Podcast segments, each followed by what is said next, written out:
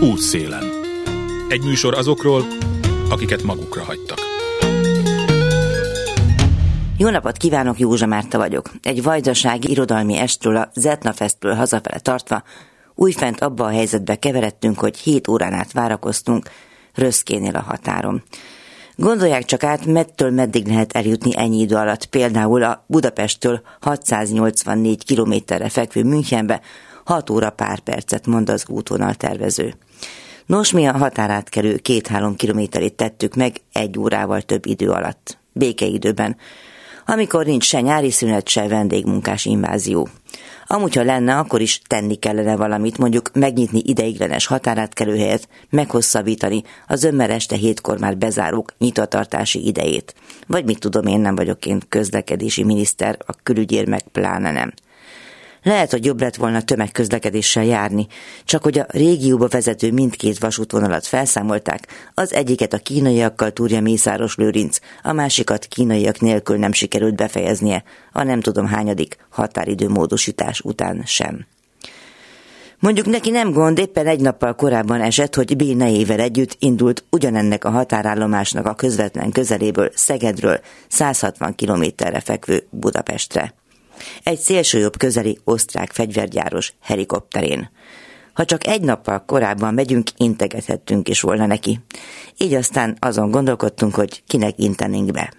Tehát az van, hogy ott állsz, tíz percenként moccan pár métert a sor, sok száz autó, mindenféle távoli rendszámmal. Nyilván Európa összes országából érkezőket lehet ott találni. Még szerencse, hogy rátaláltunk egy hozzánk aránylag közel álló lap oldalán egy frissen megjelent cikre, Baráti tűz. A szerzőjét nem nevezem meg, mert ő se nevezte meg, hogy mégis kivel van baja. Érti, aki érti. A legjobbkor jött éppen, amikor a kultúrpolitika amúgy is kilövésre ítélte mindazokat, akik nem akarnak velük együtt menetelni. No mindegy is, nekünk legalább akadt témánk. Mindenfelé kisgyerekek ordítanak, mások nyugodtan néznek valamit a Netflixen, elvégre a 21. században vagyunk, egy-két helyen még közvécé is található, fizetős persze. Mondjuk már egy kávét vagy vizet nem kapni Schengen szigorúan védett határán. Arról beszélünk, ahol a híres NATO drótokkal ékesített kerítéssel is védjük hősiesen Európát a betolakodók elől akik közül, ha igazak a hírek, mondjuk én 2015-tel ellentétben most nem láttam menekülőkre utaló konkrét jeleket, de nem is keresgéltem őket a határ közeli susnyásban. Azt hiszem, az nem megy át a kerítésen, aki nem akar. És mindezt jócskán megkönnyíti, hogy a keresztény Európa kipcsak kucsmás védelmezője néprajzosok kimélyenek, szélnek keresztette az elfogott embercsempészeket. Vagyis azokat a nagyon jól megfizetett szakembereket, akik az amúgy mindenüket pénzétevő menekülőket kiszipőzve és minden törvényt átfákba, pacekból megtalálják, vagy megalkotják a kerítésen a rést. Jó nekik? mert én mindvégig azon gondolkodtam, hogy miért üldögél itt nyugodtan az idejét vesztegetve, rendkívül kellemetlen és megalázó körülmények között több ezer ember a semmiért. Jó, néha valaki megnyomja a dudát. És hogy én személyesen, beszorítva a senki földjére, mit tehetnék valamennyiünk érdekében. Hogy ne az legyen mindig, hogy akinek nem telik az elnyomásunkból származó lóvéból helikopterre, az csak maradjon a fenekém. Útszélen. A lakhatási szegénység különböző típusai mintegy 3 millió embert érintenek ma Magyarországon. Lakhatási jelentéseinkből kiderül, hogy Magyarországon körülbelül mintegy 30 ezer embernek nincs fedél a feje felett, a lakosság 20%-a él túlzsúfolt lakásban, minden negyedik embernek penészes, nedves és egészségtelen az otthona. Közel 140 ezer ember nem tudja fizetni a jelzálók hitelének törlesztő részletét, több százezer család a rezsiköltségeit, közel 300 ezer ember pedig szegregátumokban Afrikában szegény telepeken él, írja a Habitat for Humanity nevű nemzetközi civil szervezet itthoni oldala. Ők most lakhatási jelentést tettek közzé, amelyből mindenki tanulhat. A kutatók, a civil szervezetek, maguk a lakhatással küzdők, és elsősorban persze a kutatók és civilek hangját a fülüktől gyorsan elhessentő döntéshozók politikusok. Lukás György van itt a Habitat for Humanity szakpolitikai elemzője, és ahogy ezt már így megszokhattuk itt a műsorban, és foglalkoztunk már azzal többször, hogy évente lakhatási jelentéseket fogalmaznak meg. Ugye tudjuk, hogy maga a lakhatás az Magyarország egyik legnagyobb szociális, és talán nem is csak szociális, szociális, inkább szociokulturális problémája. Hogy látja, hogy ez a jelenség, amit évek óta monitoroznak, feltérképeznek, ez mennyire lefele-felfele stagnáló, vagy milyen irányt tud mutatni? lakhatási szegénység definíciója nem annyira egyszerű, mert egyrészt a lakhatási szegénységben tartozónak soroljuk azt, aki nem megfelelő lakáskörülmények, nem méltányos lakáskörülmények között él, érte ez alatt, hogy mondjuk bázik a háza, penészes a fala, nem megfelelő a lakás komfortfokozata, nem rendelkezik olyan jövedelemmel, ami biztosítja számára, hogy a lakását megfelelő módon ki tudja fűteni télen, illetve a lakás fenntartási költségei azok a teljes jövedelmének túl nagy hányadát teszik ki, tehát erre különböző számok vannak 20 40 százalékig is, illetve akár a lakásnak a tulajdonviszonyai nem teljesen egyértelműek, nem tisztázottak, tehát hogy akár olyan albérletben lakik, ahol nincs rendes szerződés, nem teljesen egyértelmű, hogy mikor ki, mire jogosult, mikor kell kiköltözni, mikor mennyit kell fizetni, tehát hogy tisztázatlan lakáskörülmények. Ezeket az embereket mind-mind a lakhatási szegénység kategória alá soroljuk, és becslések vannak erre. Másfél-két millió fő közé tehető Magyarországon ma azoknak a száma, akik a lakhatási szegénységbe érintettek. Felteszem, hogy ide számolhatjuk azokat is, akik egyszerűen zsúfoltan élnek, tehát nincs megfelelő lakó és életterük. Természetesen ők is ide tartoznak, igen. A túlzsúfolt lakásban élők is, akiknek az aránya egyébként 16-17 százalék között mozog Magyarországon per pillanat. Ezt a tendenciát hogyan lehet megállapítani? Gondolom a rendszerváltás előtt kevésbé mérték ezeket a dolgokat, de hát azóta azért szakmák fejlődtek ki, amelyek úgy látják, hogy megpróbálnak rálátással lenni, és esetleg tanácsaikkal, hatással is lenni a döntéshozókra. Szóval, hogy hogy látja, hogy romlottak, javultak a lakhatási körülményeink, vagy vannak -e ennek fázisai? Ugye a lakhatási jelentés, aminek most jelent meg az első két fejezete, ezek közül az egyik az pont a közpolitikák és a költségvetésnek a változását vizsgálja. Ezt egyébként Cirfusz Márton a Periféria Kutatóintézet egyik vezetője írta, ő az egyik szerzőnk. Az ő megállapításai többek között erre is vonatkoznak. Ő azt mutatja be nagyon komoly adat mennyiség használatával, hogy gyakorlatilag most az ötödik lakástámogatási ciklus ért véget, értve ez alatt, hogy a kormányzat részéről különböző lakástámogatási célokra éppen mennyire plusz támogatások elérhetőek, mennyire van visszaszorítva, és most per pillanat egy nagy csúcsnak a végén vagyunk, és egy meglehetősen jelentős visszaesés fog ránk köszönni, úgy néz ki. Hogy látják, hogy eddig kik voltak azok a kedvezményezettjei a lakáspolitikának, amelynek alapján azt tudjuk mondani, hogy egy csúcs végén vagyunk, illetve egy leszálló kezdetén? 2023-ban közel 2,1 milliárd forintot költött lakhatási célú kiadásra a kormányzat, és ez a jelenleg elérhető költségvetési előirányzatok alapján a következő évben 1,2 milliárd lesz, tehát nem a fele, de nem, nem sokkal több, mint a fele, tehát ez egy nagyon-nagyon jelentős visszaesés lesz. Ami eddig is megfigyelhető volt, hogy a lakhatási támogatások azok nem rászorultsági elven működtek. Tehát olyan típusú lakhatási támogatás, ami kimondottan a rászorulókat, a lakhatási szegénységgel küzdőket érinteni, az nagyon elenyésző volt. A lakhatási támogatások hát sok-sok évtizede a családpolitika egyik eszközeként működnek. Ez már így volt a rendszerváltáskor is, és a rendszerváltás előtt is, és ez azóta se változott. Viszont a családpolitika változott meg, hogy mondjam, az elmúlt 10-12 évben elég jelentősen. Nem rászorultsági alapú politika van, hanem tényleg leginkább a középosztálynak, felső középosztálynak kedvező politika, ami abból adódik, hogy nincsen ilyen típusú szűrés.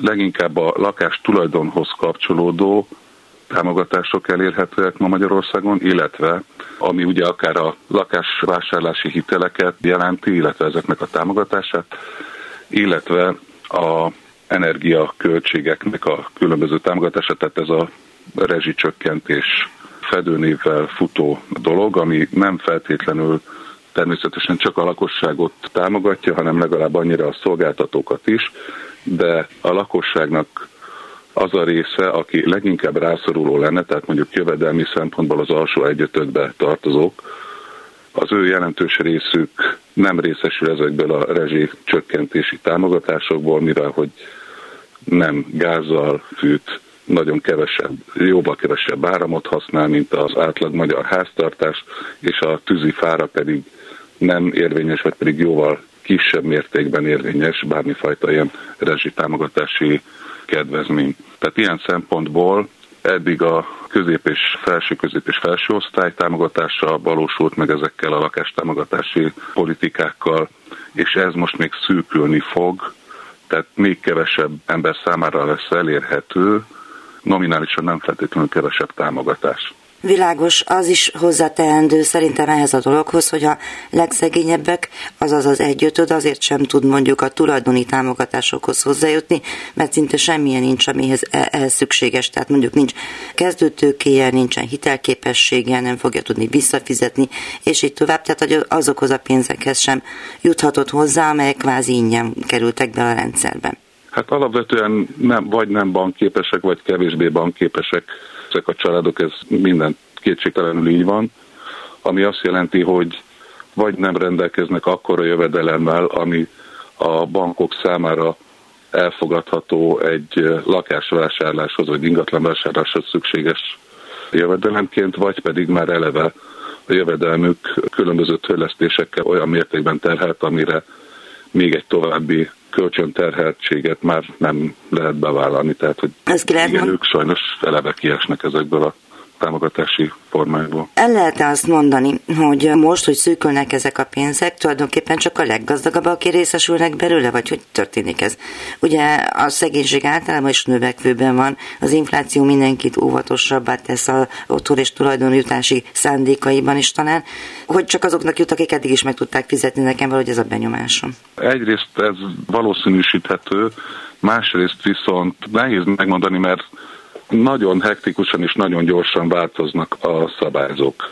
Ugye pár hónappal ezelőtt volt az, hogy a csok kivezetése, aztán hogy a falusi csok az mégis marad, babapáró hitel változtatása, és ugye most lett bejelentve a városi csok plusznak a bevezetése, de ugye erről még egyelőre pontos peremfeltételeket nem tudjuk, tehát hogy ez csak egy kormányinfon volt egy ilyen bejelentés, hogy lesz csok plusz, ami 50 millió forint maximum ilyen és ilyen ingatlanok, de majd amikor a pontos szabályzás megjelenik, akkor lehet pontosan tudni, hogy ténylegesen kik számára elérhető, kik nem számára elérhető.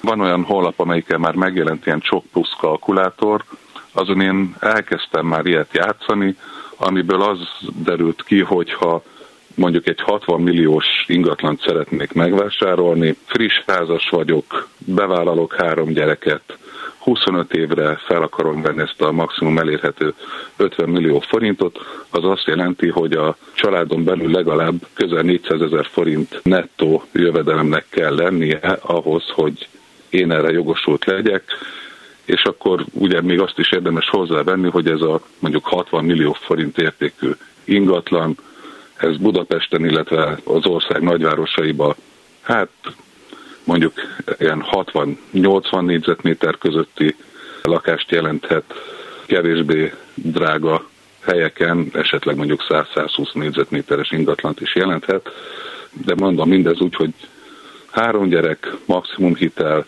25 évre Hát meg jelennek meg sorra ezek az új feltételek, hogy egyrészt legyen 30 alatti az, aki gyereket... Hát abszolút, igen, igen, igen, tehát hogy még, még ezek a plusz korhatáros megkötések is, de mondom, ezeket igazándiból majd, igazándiból majd akkor fogjuk látni, hogyha ha megjelenik ennek bármifajta rendeleti formában ez a csok plusz, mert addig tulajdonképpen sajnos ilyen félinformációkra próbálunk ráugrani, és ezeket próbáljuk megfejteni. Igen, és ez nem csak elemzői szempontból lehet gond, hanem a családok tervezhetőségének szempontjából is, hiszen nem mindegy, hogy mondjuk házasságkor az ember mit határoz el, mit nem határoz el, milyen feltételeket ismer, viszont itt idéznék egy mondatot, ebből a jelentésből azt írják, hogy a bavaváró hitel 24-től amiatt lesz társadalmilag igazságosabb, mert a gazdagabb háztartások közül kevesebben férnek majd hozzá, és mert a babaváró hitel elértéktelenedésével a gazdagabbaknak juttatott állami források reálértéken csökkennek. Tehát az annyit jelent, hogy senki nem jár jól, csak a gazdagok rosszabbul, nem? Tulajdonképpen igen. Ez kétségtelenül így van. Annyi, hogy eddig is a Magyar Nemzeti Bank szokott megjelentetni babaváról hitelt igénybevevőkről különböző statisztikákat, és ez alapján az derült ki, hogy eddig is a legfelső és felső két jövedelmi ötödbe tartozó családok sokkal nagyobb arányban vették igénybe ezt a babaváró hitelt, mint mondjuk a legalsó jövedelmi ötödbe tartozóak. Úgyhogy ennek tényleg már kisebb lesz a, jelentősége, így valószínűleg ők kevésbé veszik igénybe, tehát hogy igen, sajnos a társadalmi igazságosság az egyelőre ezen a téren így működik, hogy, hogy akik kevésbé vannak rászorulva, esetleg kevésbé veszik fel. Na jó, de a társadalmi igazságosság amúgy nem szokott a kormányzat deklarált céljai között lenni. Általában nem erre fókuszálnak, hanem hogy a népesség növekedését próbálják meg elősegíteni az ilyesfajta hitelekkel. Tehát ezt végsősorban nem is ígérték, hogy az igazságossághoz hozzásegítenek. Ebben tökéletesen igaza van, és tényleg csak visszacsatolnék ahhoz, hogy a, a lakáspolitika nem önálló politikai ágként működik a, a kormányzatban, hanem a családpolitikának az egyik eszköze, ami ráadásul nehezen áttekinthető és nehezen tervezhető is, mert mint családpolitikai stratégia, így a családpolitikai minisztérium alá tartozik, ám de a pénzügyi megvalósítása az nyilvánvalóan a pénzügyminisztériumhoz, de a lakás hitel támogatási eszközei azok pedig a gazdasági minisztériumhoz, tehát hogy gyakorlatilag a lakáspolitika költségvetési sor különböző tételeit, azt három különböző minisztérium és még ki tudja honnan kell összeszedni, hogyha az ember próbálná rendesen átlátni, mint ahogy a mi kutatóink és szerzőik ezt megtették. Hát így van, mert nem függ össze, vagy minden mindennel összefügg, például az is, hogy ha lakhatásról beszélünk, akkor nem kizárólag, vagy szinte kizárólag tulajdonról beszélünk, mint ahogy azt a kormányprogramokban olvashatni lehet, vagy olvasni lehet, hanem például ide tartoznak a szociális, és szerintem a nem szociális bérlakás feltételek is. Ezekkel hogy állunk, ezek javultak-e? Egyáltalán milyen fajta statisztikákból lehet olvasni? Vannak-e megbízható magyar adatok, esetleg az Eurostatnak az adatai? Szóval hogy állunk bérlakás ügyben? Sajnos meg kell, hogy száfolja, mert Magyarországon magántulajdonú lakásokról beszélünk, tehát a magyar lakosság több mint 90%-a az tulajdonolni szeretne lakást és nem bérelni, illetve nyilván, hogyha megfelelő bérleti, lakásbérleti rendszer állna a rendelkezésre, akkor valószínűleg jóval többen vennék igénybe. Jelenleg a népszámlálás adatai szerint van 4,5 millió ingatlan Magyarországon, ebből ugye körülbelül 4 millió az, amelyik lakott, és körülbelül 100 ezer a önkormányzatok által birtokolt bérlakásoknak a száma, és ezek közül 80 ezer az, amit bérletként ki is adnak, durván 40%-át a szociális alapon, 40%-át pedig piaci alapon. Tehát ez egy iszonyatosan alacsony szám, tehát a hazai hivatalos önkormányzati intézményi bérlakásszektor az mondhatni, hogy szinte ellenyésző, és ráadásul évről évre csökken, mert hogy a bérelhető önkormányzatok által tulajdonolt bérelhető ingatlanok száma az folyamatosan csökken, mivel ezek lepusztulnak, nincs elég forrás ezeknek a felújítására és újra lakhatóvá és bérbeadhatóvá tételére. A piaci alapon történő bérbeadásról, arról az én megítélésem szerint leginkább csak becsléseink vannak, tehát hogy, hogy azt, hogy magán személyek milyen arányban, milyen számban adnak ki ingatlanokat, hivatalosan vagy nem hivatalosan, hát erre nyilvánvalóan megbízható pontos statisztikák nincsenek. Mennyire egészséges ez a szerkezet? Tehát azt tudom, hogy a kormány arra szokott hivatkozni, hogy a magyar ember az szereti a saját tulajdont, ugyanakkor meg valószínűleg igazságosabbak azok az országok, vagy azok a lakáspolitikák, ahol váltakozik a tulajdon, és a mobilitást is növelik, persze váltakoznak a tulajdonviszonyok. Hát abszolút ez lenne a lakhatási szegénységnek és a, a jelenleg elég hangsúlyos lakhatási válságnak az egyik megoldása, hogy a bérlakás szektornak a fejlesztése. Ezt akár állami, akár önkormányzati, akár piaci, akár ilyen PPP-s megvalósítással mindenképpen ezt kellene elérni, és ezt kellene súlykolni. Egyrészt, mert ennek kapcsán a jelenleg nem lakott, de még felújításra alkalmas ingatlanokat is be lehetne vonni az ingatlanpiacra és a, a bérlakás szektorba. Ezeknek nyilván egy olyan felújítását kellene elvégezni, ami egy úgynevezett mély felújítás, tehát hogy energetikai szempontból is egy nagyon jelentős fejlesztést jelent, ami azt jelenti, hogy közel 50%-kal vagy minimum 50%-kal kevesebb energiából működtethető, fenntartható az ilyen ingatlan, plusz azt a fajta hihetetlen albérlet vagy bérleti ár boomot is valamennyire le lehetne törni vele, ami megfigyelhető az elmúlt évtizedekben, tehát hogy az elmúlt, ha jól emlékszem a riportunkban található adatokra, az elmúlt közel 10 évben 80 százalékkal emelkedtek a albérletárak, ami, lényegében, ami lényegében a duplája. Na most ugye fel... Hát közel, igen, igen. Közel a duplája, hogy fölvetődik az a kérdés, hogy azért önök például dolgoznak az utcáról lakásba egyesülettel, meg gondolom kapcsolatban vannak más olyan szervezetekkel is, akik saját magukon kívül, már úgy értem a saját szervezetükön kívül, akik segítenének a lakáshoz jutásba embereknek, amiből csak az következik, hogy tudom, hogy ezek apróságok és a felsorolt számokhoz képest csak néhányról beszélhetünk, de mégis csak önöknek vannak olyan tapasztalataik, amelyeket meg kellene, hogy osszanak, nem? Vannak tapasztalataink, és próbáljuk is ezeket megosztani. Tehát például ez a lakhatási jelentés az egyik ilyen szintere ennek, ahol próbáljuk a tehát ez egy gyakorlatilag elemzése az elmúlt év lakhatási politikájának, költségvetési helyzetének, illetve a megfizethetőségben általunk, illetve a kutatóink által feltárt változásoknak, de a Habitat más lakhatásban érintett szervezetekkel együtt létrehozta azt a hatási szervezetet, amelyik az elmúlt országgyűlési választások előtt a lakhatási minimum.hu oldalon megtalálható szakmai anyagát megírta, és a politikai pártok és politikai aktorok számára elérhetővé tette. Ebben van egyrészt egy összefoglaló rész, és másrészt pedig egy viszonylag részletes szakpolitikai elemzés rész is, hogy hogy ezek a szervezetek mit tartanának szükségesnek ahhoz, hogy a lakhatási helyzet javuljon és a lakhatási szegénység csökkenjen.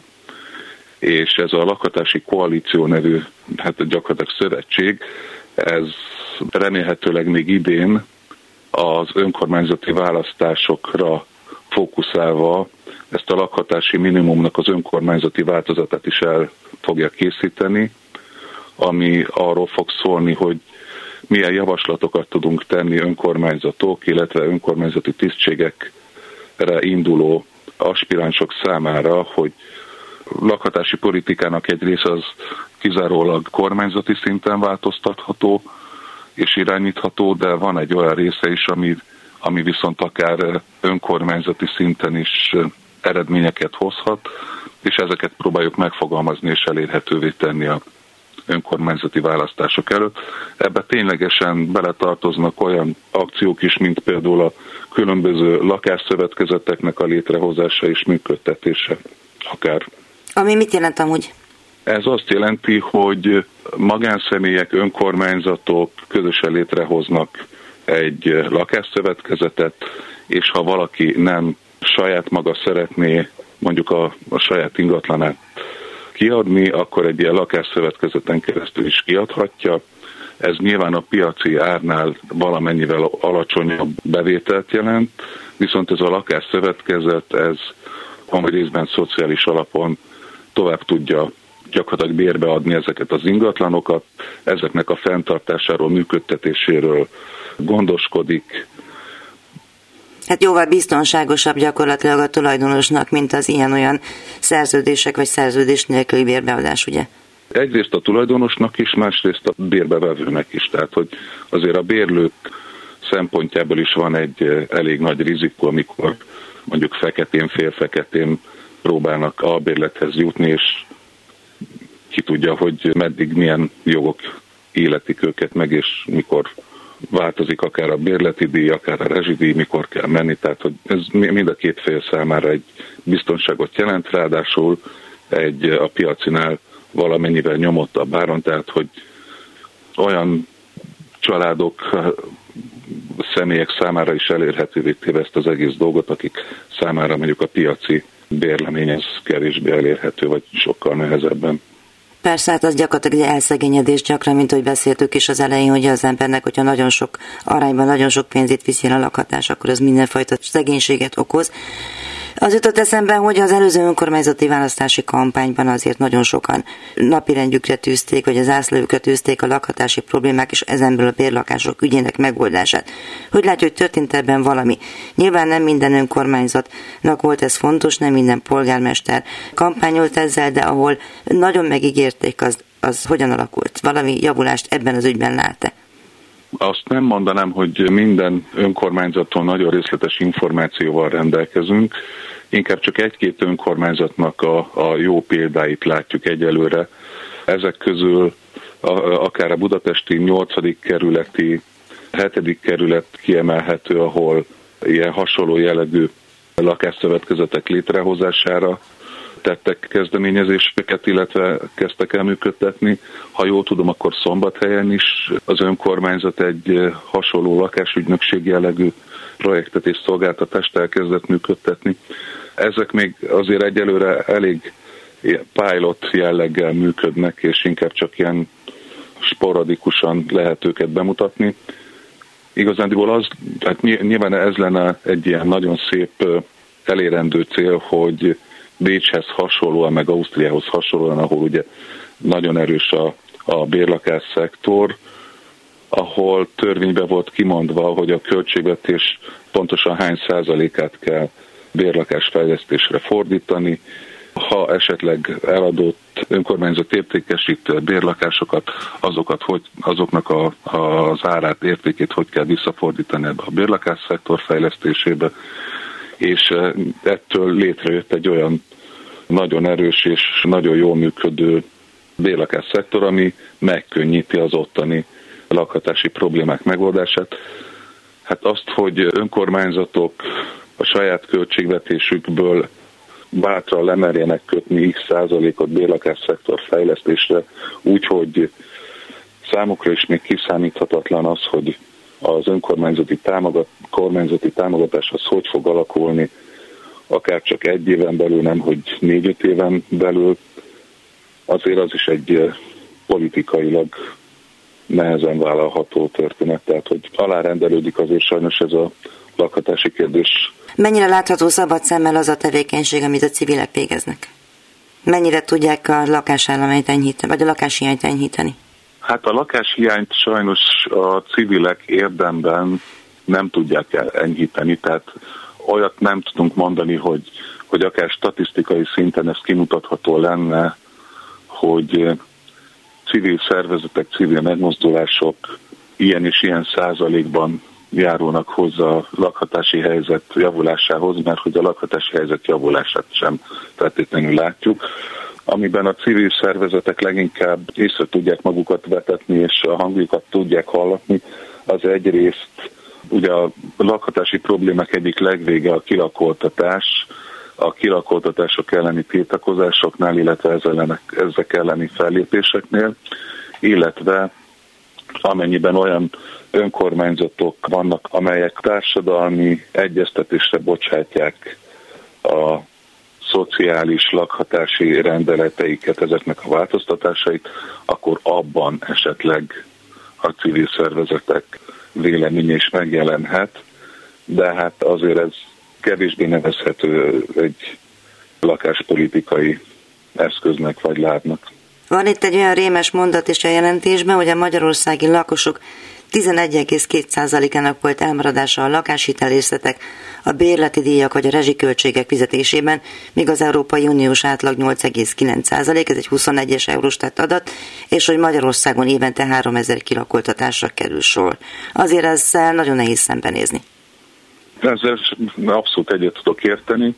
Sajnos nem sajnos önkormányzati hatáskörbe van utalva, hogy az önkormányzat úgy lakoltatok ki egy lakót, hogy biztosít neki valahol máshol ingatlant bármilyen jelleggel, bármilyen időtartamra, vagy pedig eleve egy hajléktalan szállóra, családok átmeneti otthonába, akárhova küldi. Hát és igen, igen, de hogyha a bank ez benne van a kinakoltatásban, akkor a bank meg aztán végképp nem, nem fog abban gondolkozni, hogy mit segítsen. Hát a bank az, az végképp nem fog, nyilván, tehát a banknak nem ez az érdeke.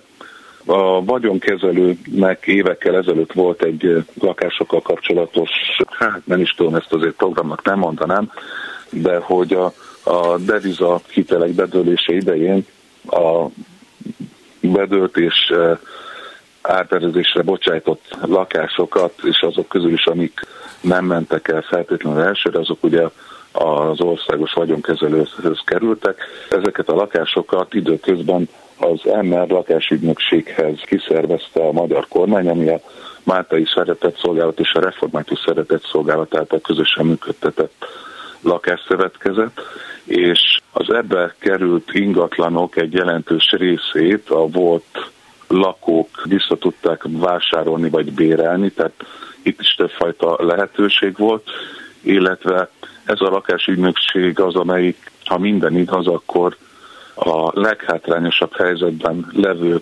településeken zajló felzárkozó települések programban ingatlanfejlesztési, új lakásépítési, illetve felújítási projektet fog tudni megvalósítani, ami azt jelenti, hogy ez a lakásügynökség épít, ha én jól olvastam és jól, jó információkkal rendelkezek, akkor a leghátrányosabb 300 településen fog építeni közel 2000 épületet.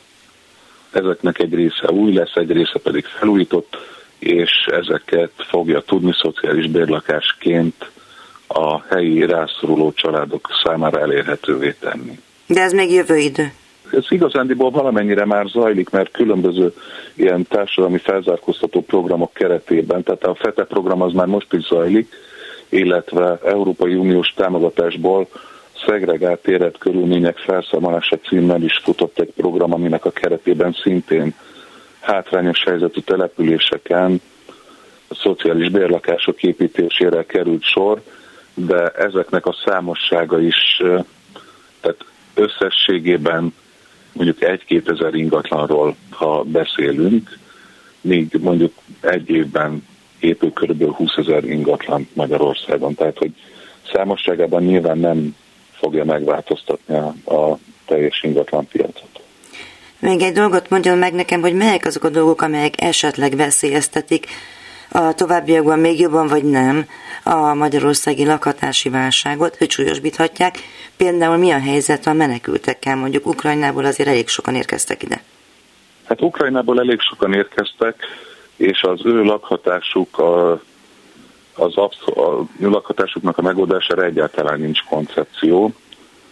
A Habitat for Humanity más szervezetekkel együtt próbált és működtet lakhatási projektet ukrán menekültek számára, de ez mindenfajta kormányzati támogatás nélkül, tehát ez, ez mondjuk tényleg egy ilyen e, civil történet.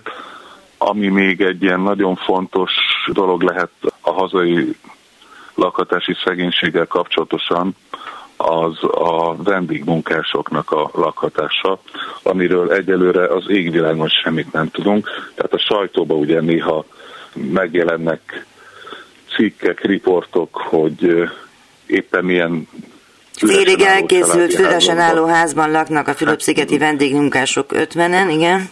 Te, ilyen teljesen ilyen kaotikus és kiszámíthatatlan és követhetetlen ez a dolog, és hogyha megpróbáljuk ezeket a az információkat összerakni, hogy a következő években több százezer vendégmunkásra van szükség, és akkor ezt a több százezer vendégmunkást ezt valahol el kell majd helyezni, amit még senki nem lát, hogy hol, és néha ugye jönnek ilyen hírek, hogy akkor ilyen konténer városrészek épülnek majd a gyárak mellett, vagy tényleg itt Debrecen Nyíregyháza környékén gyakorlatilag már a környező falvakban is az összes üres házat kibérlik a Fülöp-szigetek és akárhonnan érkező vendégmunkások számára. Ez szintén egy ilyen követhetetlen és átláthatatlan dolog per pillanat. Azzal együtt, hogy ugye lehet még tudni, hogy ezek a vendégmunkások milyen fluktuációval, mennyi ideig maradnak itt, hogyan, de lakhatási problémájuk azért az a, mindent, mindettől függetlenül felmerülhet még akkor is, hogyha ha ez alapvetően egy munkáltatói piaci jellegű dolog. És hát persze, hogyha hiány van, akkor az felveri az árakat. Hát többek között igen. Most mondja, hogy a, ez az első két része a riportnak. Ezek szerint készül még továbbiakban is az a jelentés folytatódik? Igen, még egy harmadik fejezet fog elkészülni, ez két hét múlva fog megjelenni. Ez pedig a, a magyar háztartások és a lakhatási szegénységben érintettek energiaszegénységi problémáival fog foglalkozni. Mennyibe kerül az energia energetikai szempontból, hogy néz ki a hazai ingatlanpiac, és mi az, ami eddig történt, és mi az, amit lehetne, illetve kellene tenni, hogy az ener- lakhatási szegénység egyik nagyon jelentős részeként az energiaszegénység az ne növekedjen. Ez a két jelentés elolvasható a Habitat humanity a honlapján, Magyarországi honlapján. Kinek ajánlja? Hát egyrészt mindenkinek ajánlom, aki társadalmi kérdésekkel foglalkozik és érdeklik a társadalmi fejlemények. Másrészt, ha megkérdeznénk egy bármilyen közösségbe, hogy ki az, aki elégedett a lakhatási helyzetével, és ki az, aki kevésbé elégedett, azt gondolom az utóbbira emelkednének inkább a kezek, és hogy ők mit várhatnak, vagy egyáltalán mire számíthatnak, milyen környezetbe érdemes nekik gondolkodni a lakhatási helyzetük javításán, jobbításán, ahhoz szerintem nagyon fontos alapinformációkat, kutatók számára pedig nagyon részletes elemzéseket is lehet találni lakhatási jelentésben. Azt gondoltam, hogy azt fogja mondani, hogy ajánljuk önkormányzati és országos politikusoknak, hát hogyha komplexebben fogják látni azt a képet, ami körülöttünk van, de tapinthatóan senki nem beszél róla. Nekik folyamatosan ajánljuk, csak sajnos viszonylag kevesebb a visszhangja. Természetesen ajánljuk ezt országos és helyi politikusoknak is, helyi politikusoknak és politikai pozíciókra aspirálóknak pedig a lakhatási koalíció által közeljövőben megjelenő lakhatási minimumot szeretném majd még a figyelmükbe ajánlani. A lakhatási minimum.hu oldalon elérhető lesz. Útszélen. Olyan nagyon nem távolodunk el a lakhatási szegénységtől, de azért mégis. Szalai Kriszta színész, író, akit a Klubrádió műsor vezetőjeként is ismernek, úgy döntött, hogy ő igenis felhangosítja a gyerekek hangját. Elvégre fontos, hogy megismerjük a véleményüket a világ dolgairól. Persze olyan gyerekekkel kezdeni, akik közül bizony sokan szenvedői az előbb is ismertetett hátrányoknak. Egy pályázaton is elindult, és a megvalósításig bizony sok teendő van, mégis sokan tudunk neki segíteni három óriás plakát Ebbing határában. Ja nem, nem egy másik óriás plakátról beszélgetünk most veled, Kriszta, és köszönöm, hogy beszélgethetünk. Milyen ötlet, vagy mi volt az a kiinduló pont, midőn kipattant a fejedből az az ötlet, hogy a gyerekekkel senki nem foglalkozik, és mindenki beszél a gyerekjogokról, de nem kérdezi meg a kölkeket, hogy mi a pálya. Köszönöm szépen, pont ezért. Egyébként privát történetből jutott eszembe, mert, mert a mi házunk az megrepett, a szomszédunk az építkezett és kiszedte alulunk a földet. Ennek nagy sajtója volt annak idején? Igen, és, és mégis egy idő után, tehát tudod, egészen odaig, amiről a Három óriás plakát című film is szól, hogy, hogy az elején még persze, meg, hát szegény, szegény, tudod, úgy, hogy sajnálják az embert, ahogy a filmben is a, a hősnőt, vagy minket is, úgy hát szegény, szegény, de aztán most már fogjam be a számat, és most már maradjak már csöndbe, hogy én itt felhívom a figyelmet, hogy így nagyon nem stimmelnek a, az építésügyben, meg, a, meg egyáltalán a, a, a, az intézkedés során a, például a bírósági vagy a jogi helyzetben nem stimmelnek a dolgok, de akkor én most már maradjak csöndbe. És arra gondoltam, hogy én tulajdonképpen azt a nőt élem meg, mint ebben a filmben, és hogy akkor ezt meg kéne csinálni színházban, mert nem vagyok egyedül ilyen helyzetben.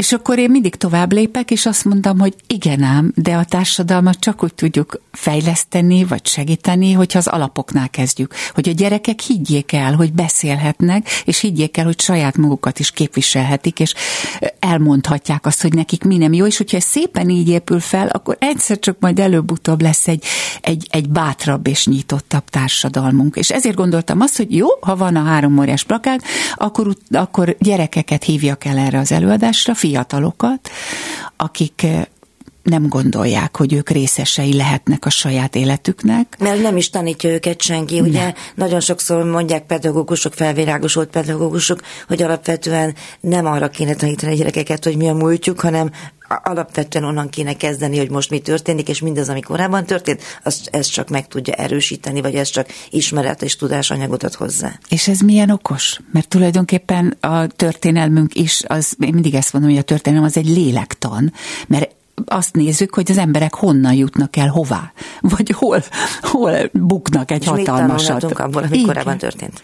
Igen, úgyhogy ez lenne a bős dolog, és akkor ezért gondoltam ki, hogy akkor, akkor a óriás gyermekjogi plakátot készítsük el gyerekekkel úgy, hogy tréningeken vesznek részt az előadás történetét és a tanúságát levonva a jogászok, rendőrök, pszichológusok, drámapedagógusok segítségével, nyissuk meg őket, és utána gyűjtsük össze, hogy ők mit üzennek a felnőtteknek, hogy milyen ország lenne biztonságos a számukra, vagy milyen élet. Mennyire volt egyértelmű összehajtani ezt a társaságot, ezeket a különböző szakembereket, mennyire volt közöttük egyetértés abban, hogy ez a helyes út mondjuk valahány gyerek edukálásának, és akkor majd térjünk is ki arra, hogy mégis ez hány gyereket ért el, de hány felnőttet ért el, mit szóltak a felnőttek? Tartok még ott, hogy ők együtt mit gondolnak, én külön-külön kerestem meg embereket, hogy legyen egy gyermekkonferencia ennek a programsorozatnak a végén, és hát ők abszolút egyetértettek ebben, például Herzog Mária nemzetközi gyermekvédő szakember is, vagy Kardos Klára pszichológus, aki igazságügyi szakértő Veszprém megyének, tehát ők maximálisan azt gondolják, hogy ezt így, így kéne csinálni. De hát az egészre vonatkozóan pedig azt mondom, hogy én, én van, amikor nagyot álmodok, és van, hogy egy nap alatt létrejön, mert, mert megkapom az zöldjelzést. Van, volt olyan ügyem az elmúlt 40 évben, ami, ami két évig tartott, például a lélegeztetőkészülékre gyűjtöttem, és hát az kemény dolog volt, vagy az ötödik szellire, ha a szakmámat mondhatom, arra 7 évig készültem, és 13 rendező dobta vissza, majd megcsináltam én, és 20 évig játszottam, mert kiderült, hogy gyógyító. És sose tudom, hogy, tehát az emberek jöttek gyógyulni, ugye, mert a színháznak ez is egy, szerintem egy alap, alapfeladata, hogy az ember embereket segítse lelki fejlődésükben. Most is úgy vagyok vele, hogy a Magnetbanknál több mint száz pályázóból bekerült ez az ötlet a 13 legjobba, vagy a legelismerőbbe a bank által. Szóval és a bank hirdetett egy pályázatot, ugye ez akkor igen? úgy kezdődött, hogy amikor te kerested a lehetőséget, hogy hogy lehetne ezt megcsinálni, akkor rábukkantál egy pályázatra. Igen. Ez a pályázat egyébként miről szólt? Bármilyen ötlet bármit lehetett írni, és ezért is írtak több mint százal mindenféle ötleteket, és ők azt mondták, hogy a társadalom szempontjából mi az a 13 legfontosabb dolog, amit ők, amit ők érdemesnek tartanak arra, hogy utána kampányoljunk, hogy a magnetben bankolók kattintsanak a KAP 2023 programon belül, és döntsék el, hogy akkor kinek adjon a bank pénzt.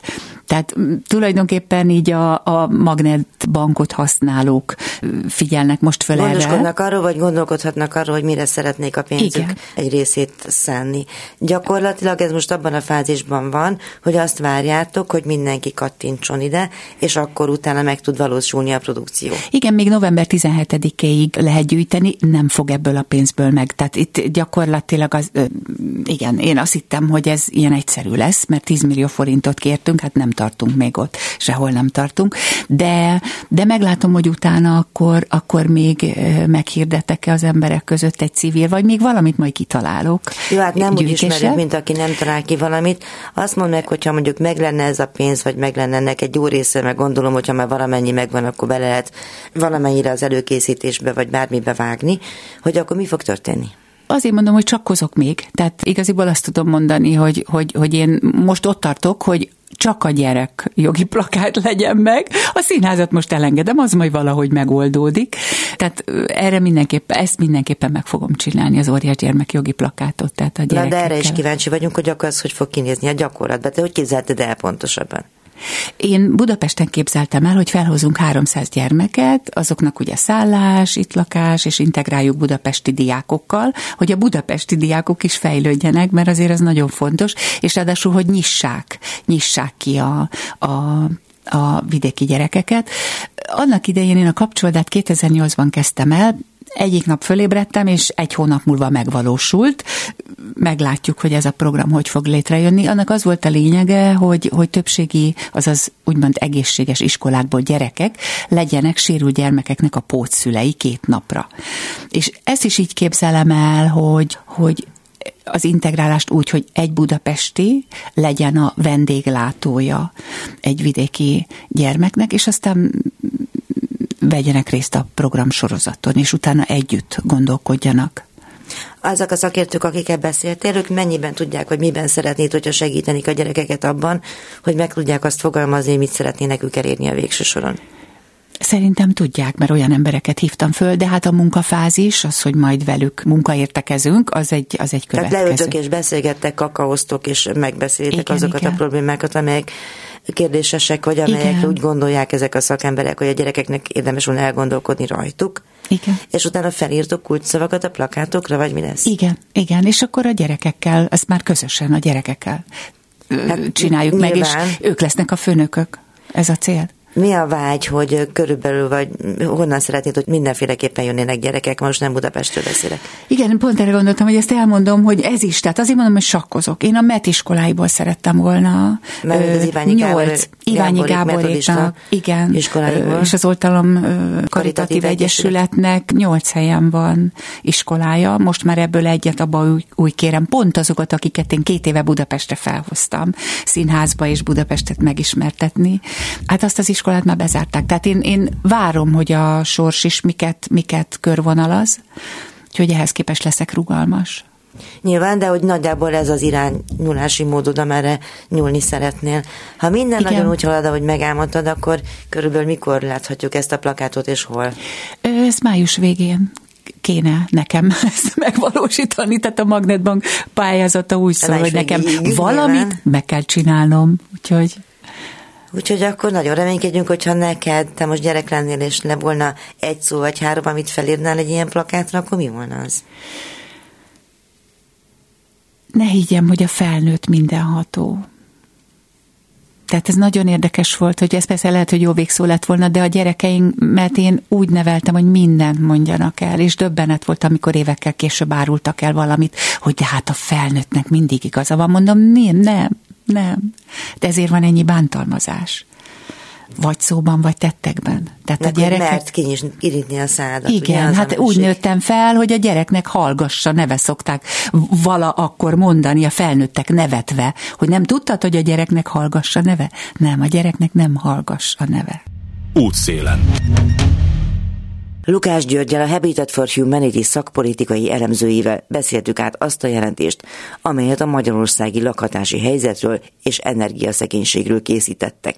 Majd kollégánk Szalei Kriszta színész műsorvezető író mesélte el minden bizonyal valóra váltódó álmát. A tervezett program szerinti gyerekek tanulják meg majd képviselni önmagukat és igényeiket, és a végén óriás plakátról is megismerhetjük a gondolataikat. A műsor elkészítésében Horváth Ádám technikus volt a segítségemre. Visszahallgathatják a www.clubradio.oldalon oldalon és a podcast felületeinken. Figyelmüket köszönöm, várom Önöket jövő héten is. Józsa Mártát hallották. Önök az útszélen adását hallották a Klubrádióban.